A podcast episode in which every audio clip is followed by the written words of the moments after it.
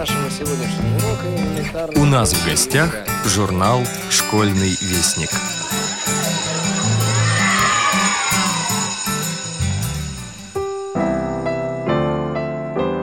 Дорогие наши слушатели! Редакция журнала «Школьный вестник» поздравляет вас с наступающим Новым годом! Пусть 2016 станет счастливой вехой в вашей жизни и в жизни всех ваших друзей, близких, любимых. Пусть он принесет вам здоровье, радость побед и новых успехов в учебе, работе, творчестве.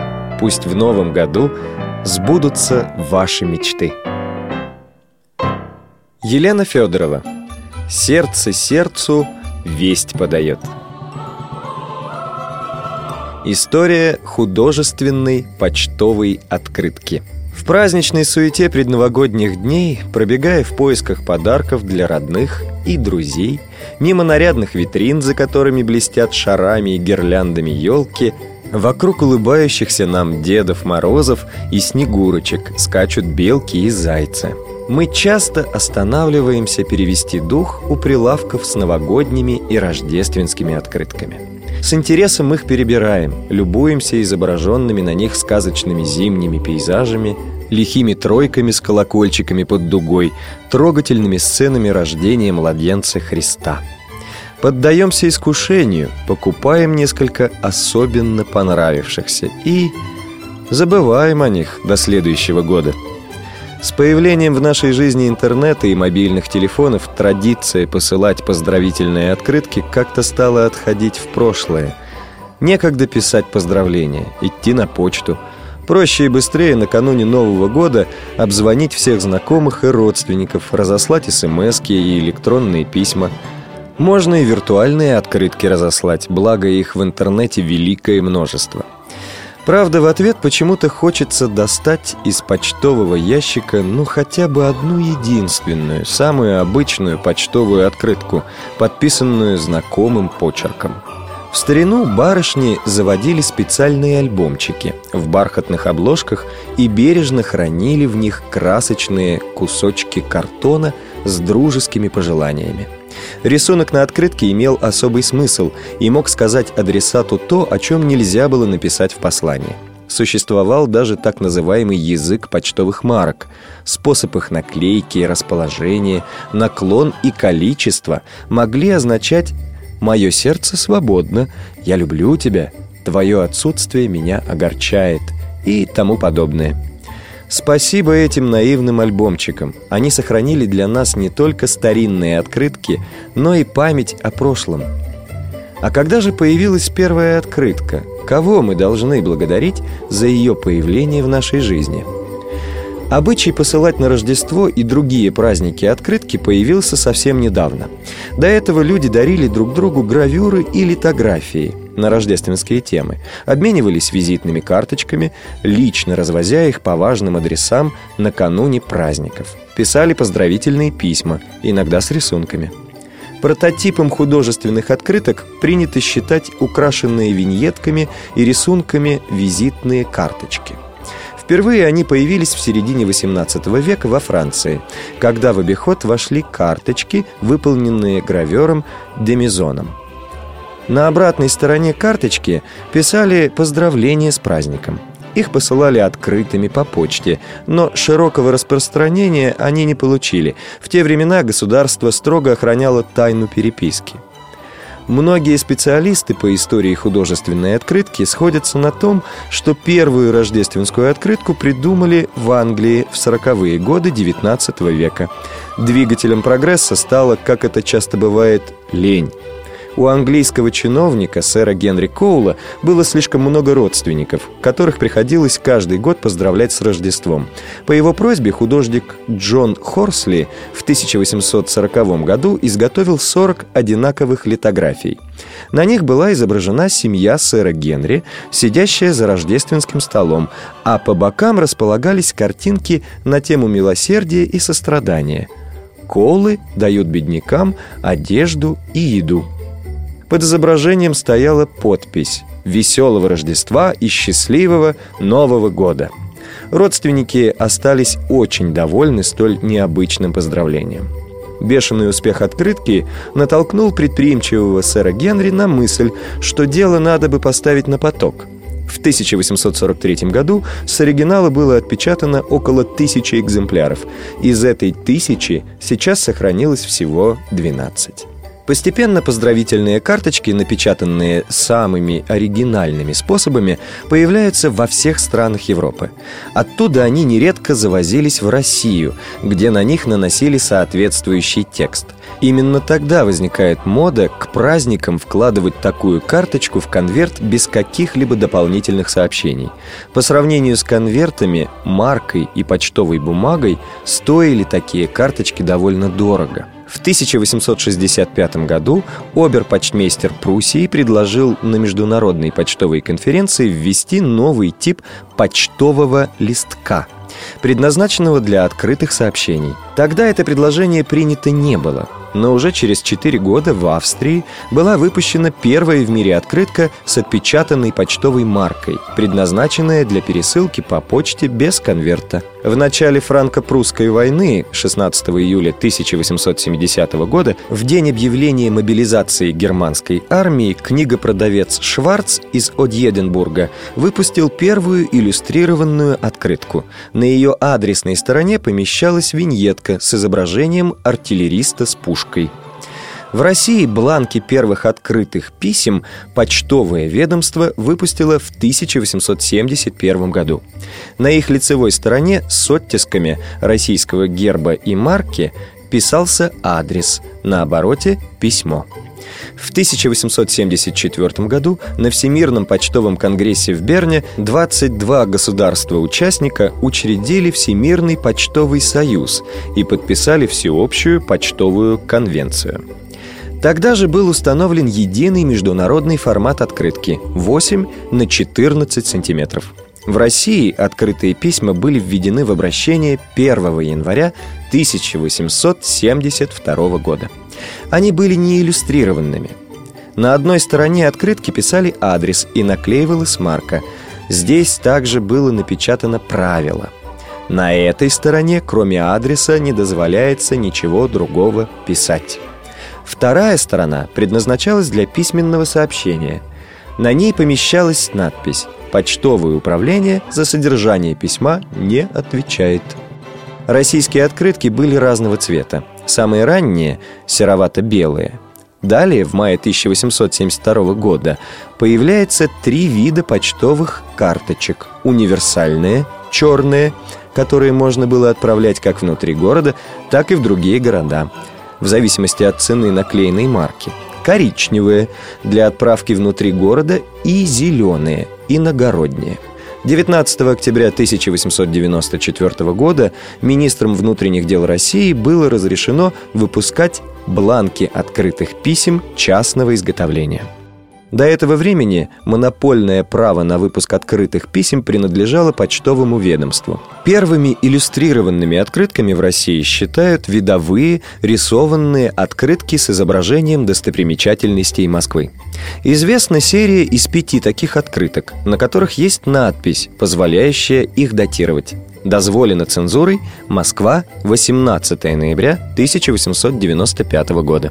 Мода на поздравительные открытки пришла в Россию в 1890-х годах. Сначала их привозили из-за рубежа, потом за границей, в основном Германии, стали издавать открытки специально для России. Настоящая издательская деятельность по выпуску иллюстрированных открыток началась в России только в 1898 году. И связана она с общиной Святой Евгении – История возникновения издательской группы «Общины Святой Евгении» весьма любопытна.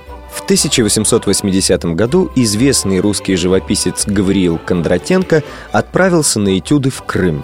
В Севастополе он встретил нищую, оказавшуюся бывшей сестрой милосердия. Во время русско-турецкой войны 1877-78 годов сестры милосердия выхаживали раненых, но после ее окончания оказались без средств к существованию и сильно бедствовали. Художник не остался безучастным к судьбе этих женщин. Вернувшись в Петербург, он организовал благотворительную выставку в пользу сестер милосердия и обратился за помощью к влиятельным лицам. В итоге в 1882 году был организован Санкт-Петербургский попечительный комитет о сестрах Красного Креста. Инициаторами его создания явились российские деятели искусства. Заботу об этой благотворительной организации взяла на себя принцесса Евгения Альденбургская, внучка императора Николая I.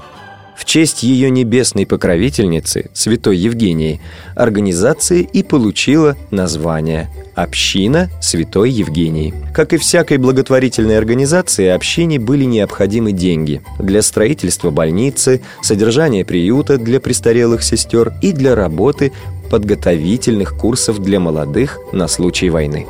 В поисках средств в 1896 году община Святой Евгении приступила к выпуску иллюстрированных открыток, среди которых большое место занимали репродукции произведений изобразительного искусства, и в первую очередь русского. Именно община впервые в истории России начала издавать большими тиражами самые различные открытки. 1900-е стали годами расцвета издательства. Во многом этому способствовал конкурс, посвященный 200-летию Санкт-Петербурга, благодаря которому установились прочные связи с художниками мира искусства. Прежде всего, с идеологом объединения Бенуа – который вскоре стал и идеологом издательской политики общины. Он привлек к сотрудничеству многих мастеров мира искусства – Билибина, Добужинского, Грабаря, Лансере, Лукомского, Сомова, Остроумову-Лебедеву и многих других. Именно с их деятельностью в издательстве общины связан рассвет художественной открытки в России начала XX века. Целый ряд сюжетов, как правило, серийных, создавался художниками специально для открыток. Всего за 20 лет издательством было выпущено более 6400 открыток с различными сюжетами. Как на отдельных, так и на собранных в специальные серии открытках воспроизводились. Произведения русского и зарубежного искусства, хранящиеся в музеях, частных коллекциях и экспонировавшиеся на выставках 1900-1910-х годов театральные костюмы и декорации, портреты деятелей культуры, иллюстрации классики русской литературы, значительные события из жизни российского государства, его деятелей, царствующего двора. На видовых открытках запечатлено более трех тысяч достопримечательностей. Тираж одной открытки доходил до 10 тысяч экземпляров, а некоторые из них переиздавались по 5-6 раз – Общее количество открытых писем за 20 лет составило более 30 миллионов экземпляров. Причем все они высокого полиграфического качества. Печатная продукция общины была удостоена наград на Всемирной выставке в Париже в 1900 году. В Москве и Петербурге открытки начинают печатать и другие новые издательства. Невозможно перечислить и назвать все темы и сюжеты открыток, к которым обращались издатели. Несмотря ни на какие перипетии истории, вкусы наши оставались теми же.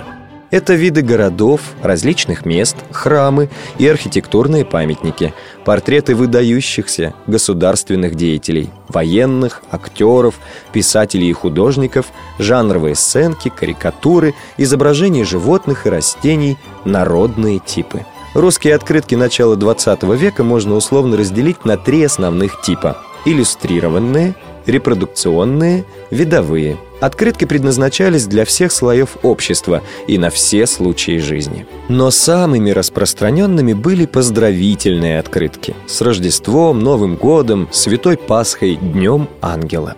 Особенно много открыток выпускалось к Рождеству и Новому году. На них традиционно присутствовали изображения младенца Христа в яслях или летящего ангела, храмы и заснеженные избушки. Окна нарисованных домов обязательно были освещены, что символизировало тепло домашнего очага и гостеприимство. В моде был русский стиль. Изображались сцены из русского быта с колядками, гаданием под Рождество, санными катаниями, пословицами и поговорками, церквами и теремами. Рождество и Новый год считались семейными праздниками, что отражалось и в открытках. На них часто изображались украшенная елка и довольные подарками дети, празднующие взрослые, иными словами, жизнь в достатке и веселье. Однако много открыток было и на тему милосердия и сострадания. Например, такой сюжет. Дети заглядывают в окно богатого дома, где вокруг нарядной елки веселятся счастливые дети, а рядом стихи. У богатых деток елка, что за сладости игрушки, а у нас с тобой, Николка, лишь мороз один в избушке. Огромный ассортимент поздравительных открыток выпускался только для детей. Появилась целая плеяда художников, работавших для детской открытки. Особенно известна была художница Елизавета Бем. Широчайшую известность в России ей принесли именно открытки, которых она создала более трехсот – Среди них были и поздравительные к праздникам, и с изображением национальных костюмов народов России, и на темы русских пословиц, и с героями произведений Толстого, и с загадками о временах года, да и просто с трогательными сценками из жизни детей. Издаваемые многотысячными тиражами, они расходились по всей России.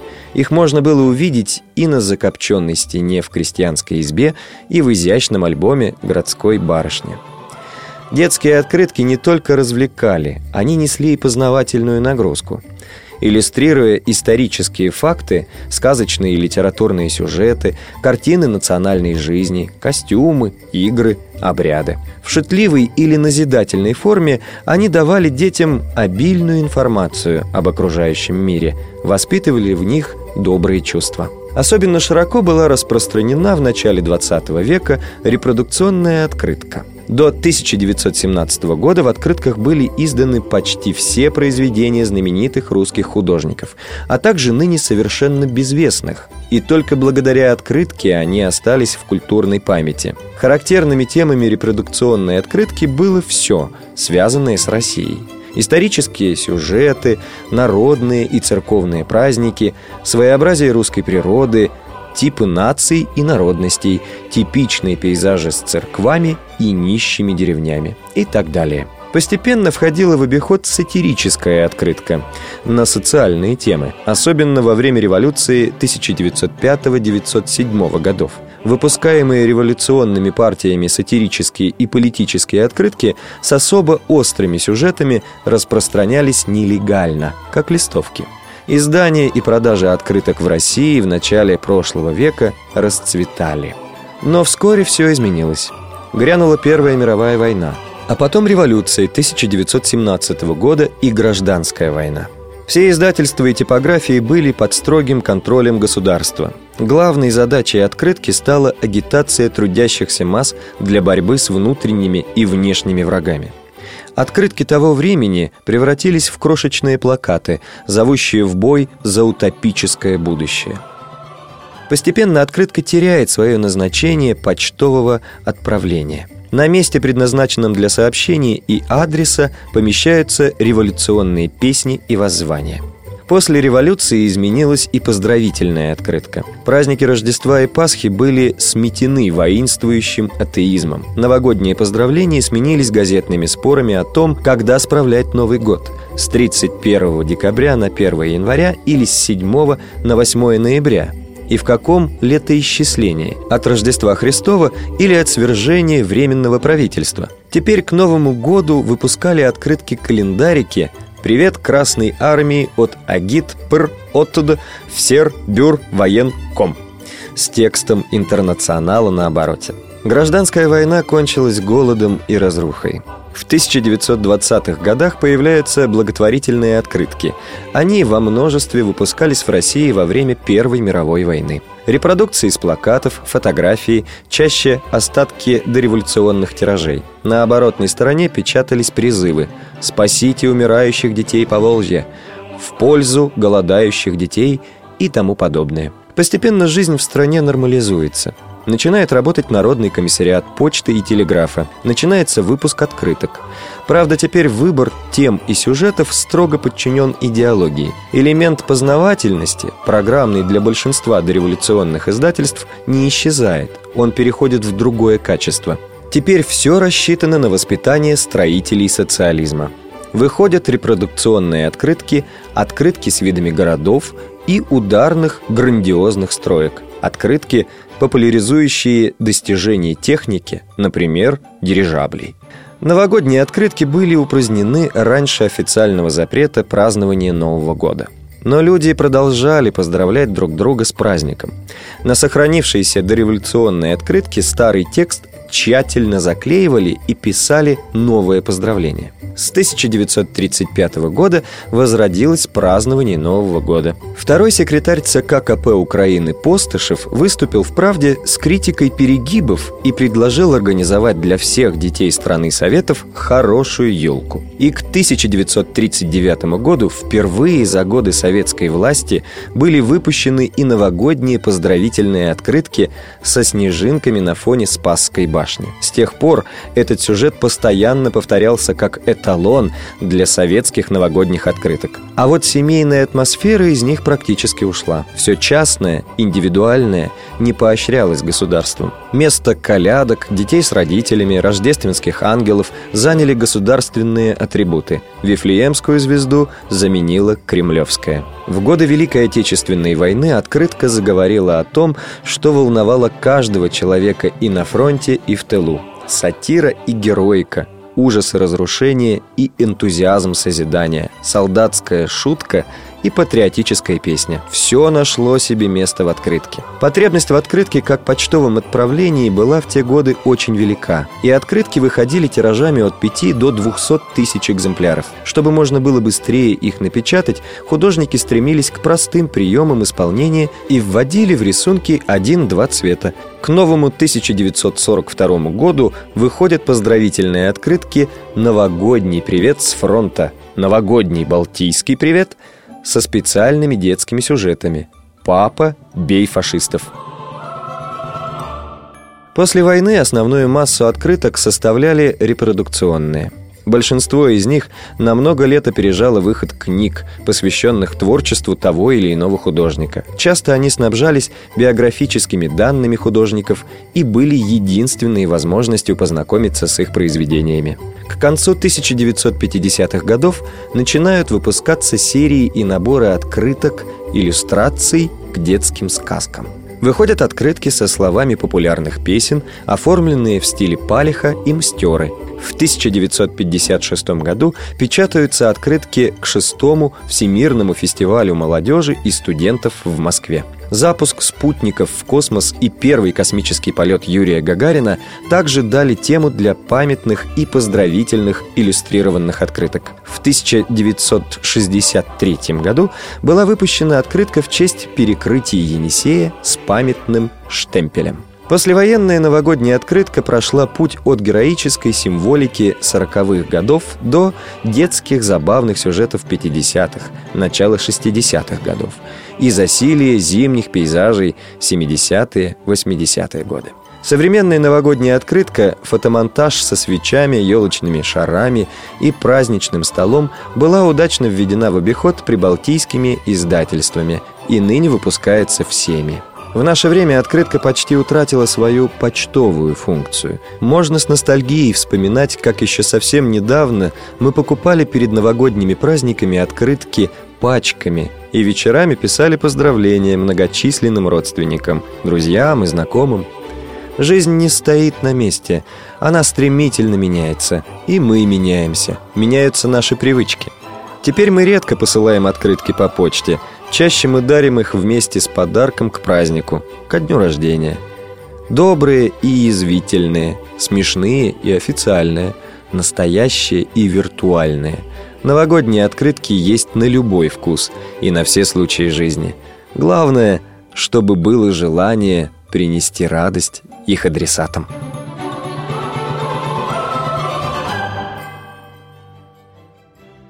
Искусство управлять огнем – История фейерверка Историки до сих пор не решили, что изменило всю историю и весь жизненный уклад человечества.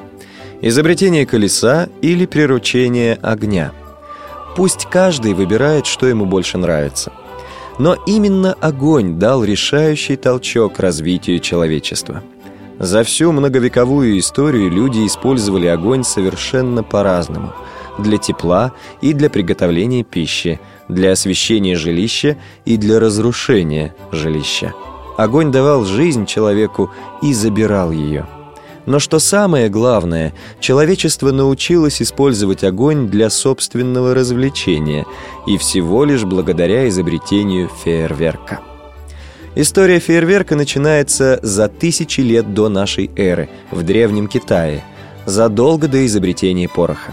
Считается, что фейерверками стали большие куски ствола молодого, еще зеленого бамбука, который взрывался, когда его бросали в костер. Превращаясь в пар, сок молодого бамбука создавал давление в его плотно закупоренных полостях, что приводило к взрыву. Странный звук ужасно пугал людей. Они полагали, что взрывы бамбука также будут отпугивать злых духов, поэтому китайцы бросали в костер побеги зеленого бамбука, отмечая любые праздники. Новый год, день рождения, свадьбу. Взрывающийся бамбук верой и правдой служил китайцам, пока, как полагают историки, приблизительно 1200 лет назад не был изобретен порох. В IX веке даосские монахи в поисках эликсира бессмертия смешивали селитру, древесный уголь и серу. Но вместо эликсира они получили черный порошок, вспыхивающий тысячью огней. Открытие китайских алхимиков, которые случайно смешали серу, древесный уголь и селитру, стало историческим. Смесь высохла, и получился первый дымный порох, который горел медленно, но очень устойчиво и ярко. Со временем китайцы обнаружили, что если его засыпать в полость бамбукового стебля и бросить в огонь, он взорвется намного оглушительней, чем просто стебель бамбука. Накануне Нового года со словами «пусть ночь превратится в день» император Ю Сун отдает приказ поджигать открытый алхимиками эликсир. Это был первый в истории фейерверк. Император объявляет огненные зрелища частью религиозной церемонии жертвоприношения божеству домашнего очага и защитнику от зловредных духов и вводит государственную монополию на них. Пользоваться порохом разрешается только специально обученным монахам. Так появляются первые пиротехники. К началу XII века искусство китайских фейерверков достигло апогея – была разработана символика огненных цветов. Голубой обозначал жизненный путь, желтый олицетворял золотую середину, зеленый – стихию земли, красный считался символом незыблемости империи. Монахи трудились в поте лица, смешивая порошки металлов и порох, стараясь угодить божествам местного пантеона – Именно даосские мудрецы выявили, что красный цвет небесным огням придает горящий стронций, зеленый – барий, желтый – натрий, синий – медь что с помощью железных наполнителей в небе рождается серебряный дождь, символизирующий силу и удачу. В течение долгого времени химики выясняли, как влияет количество селитры на горение смеси и что заставило бы ее гореть быстрее. Таким образом, изобретался порох – более мощное взрывчатое вещество. Он и сегодня повсеместно используется в фейерверках. Китайцы хорошо знали о смертоносности этого взрывчатого вещества и скоро его стали применять во время военных действий. В течение приблизительно 100 лет китайцы использовали порох, чтобы создать разнообразные взрывные устройства что в конечном счете привело их к изобретению оружия с использованием пороха. Вскоре после этого и фейерверки начали меняться. Изготовители фейерверка начали заполнять порохом бумажные трубы и вставлять туда фитили, сделанные из бумажных салфеток, пропитанных порохом. Приблизительно в XII веке нашей эры китайцы изобрели фейерверк, который состоял из наполненной пороховой смесью и открытой с одного конца бумажной трубы. Вместо взрыва из трубы вырывался горящий газ и заставлял трубу беспорядочно двигаться. Такие трубы китайцы быстро взяли себе на вооружение и приспособили для ведения военных действий. Но китайцы фактически никогда не развивали оружие. Они были значительно сильнее заинтересованы в создании более сложного фейерверка.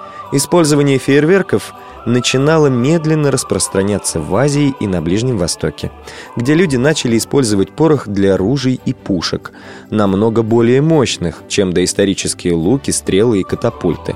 В XIII веке европейский путешественник Марко Поло возвратился из своего путешествия по Востоку и привез в Европу тайну пороха. Он первым из европейцев наблюдал пышные праздничные торжества с применением фейерверков при дворе императора Китая.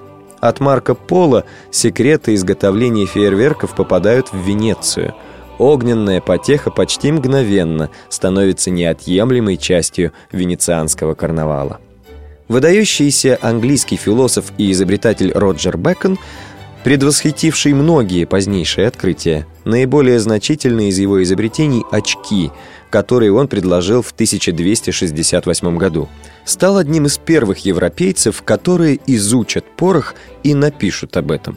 Но почему-то традиционно считают первым изобретателем пороха Бертольда Шварца, по преданиям казненного императором Венцеславом на пороховой бочке – Другие европейские ученые также начали экспериментировать с порохом, изменяя соотношение компонентов. Приблизительно в 1550 году наконец-то были установлены пропорции состава пороха. Это соотношение используется и сегодня, почти 500 лет спустя. Со временем было обнаружено, что быстрое воспламенение пороха создает энергию, которой достаточно, чтобы выстрелить из пушки большим железным шаром, ядром, и поразить им противника на достаточно большом расстоянии. Именно тогда средневековая война закончилась. Металлические доспехи рыцарей легко пробивала пуля, а стены средневековых замков разрушали ядра. Позже ядра стали изготавливаться пустотелыми и заполняться порохом. Такое оружие оказалось очень мощным и эффективным. Все европейские государства стремились создать у себя артиллерийские подразделения – Каждую свою победу все армии стремились отпраздновать фейерверком или салютом, то есть активной стрельбой в воздух. В традицию начал входить военный салют. В течение Ренессанса в Европе 1400 и 1500 год итальянцы начали развивать фейерверк в истинно художественной форме. Много новых фейерверков были созданы впервые. Самые захватывающие показы фейерверка выполнялись на уровне земли – Идея управляемого огня очаровала всех. Короли не видели лучшего способа показать свое богатство, чем запуск фейерверка. Религиозные праздники, свадьбы, коронационные церемонии – все отмечалось фейерверком. За эти годы показа фейерверка становились все более сложными – Использовалась работа плотников, слесарей, архитекторов и художников. Начиная с 15-16 столетия, самым популярным типом фейерверка становится дракон. Массивное устройство состояло из деревянной конструкции, которая была покрыта окрашенной бумагой и построена в максимально возможных масштабах. Внутрь дракона загружали фонтаны, ракеты и фейерверки, которыми стреляли изо рта дракона, как будто он выдыхает огонь. История отмечает самое прямое отношение к производству огненных забав скандально известного графа Калиостро. Ради свержения французской монархии он открывает в Париже фабрику по производству фейерверков, которая на деле занимается изготовлением пороховых зарядов. На один из праздников порох под видом потешных петард доставляют во дворец Тьюильри – Здесь веселится сам Людовик XV вместе со своей фавориткой, наследником престола и Марией Антуанеттой. Именно благодаря последней печальная участь минует монарха. Граф Калиостро так очарован королевой, что в последний момент отказывается от своих коварных планов. Фейерверк проходит без сучка и задоринки. В 1545 году в России учреждается пост порохового воеводы – в обязанности которого, помимо прочего, входит показ потешных огней. Однако первый полноценный фейерверк вспыхивает только в 1683 году, на Рождество. Дело происходит на Воробьевых горах. Главным пушкарем-зажигальщиком выступает сам Петр Алексеевич Романов, великий охотник до празднеств и забав. Петр I разрабатывает и состав для фейерверков. Отбросив государственные дела, сутки напролет он трудится над ретортами и перегонными кубами в поисках новых составов для фейерверков. Эскизы огненных картинок разрабатывает опять-таки государь. Так, в честь победы под Полтавой в небе разгораются изображения шведского льва, чью пасть раздирает русский богатырь, над головой которого загорается надпись «Сим победиши». А день основания Петербурга украшается фейерверком, изображающим поверженную русским перуном шведскую корону над которой загораются аллегорические фигуры Марса, Меркурия, Нептуна и других персонажей римской и греческой мифологии.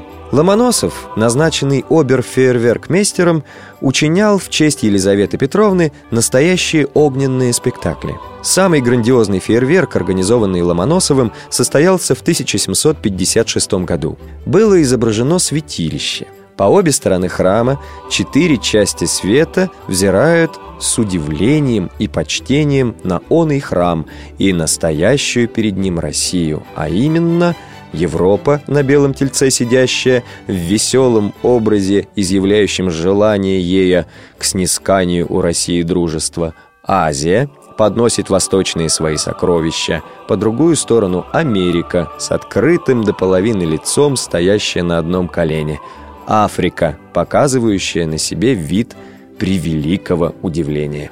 В 1772 году, уже во время царствования Екатерины II, в царском селе явилась вдруг в небе страшная огнедышащая гора, стекущую в нее огненную рекой. Помимо перечисленных персон, разработкой фейерверков занимались Джеймс Уатт, Томас Джефферсон, Бенджамин Франклин, Иван Кулибин и Александр Бородин.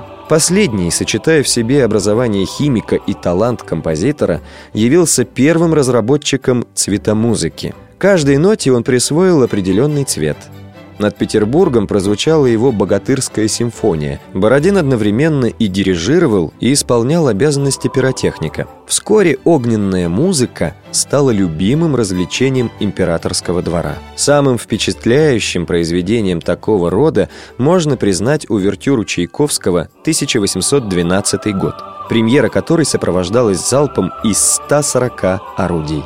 Об огненных сюитах – человечество вспомнило лишь полвека спустя.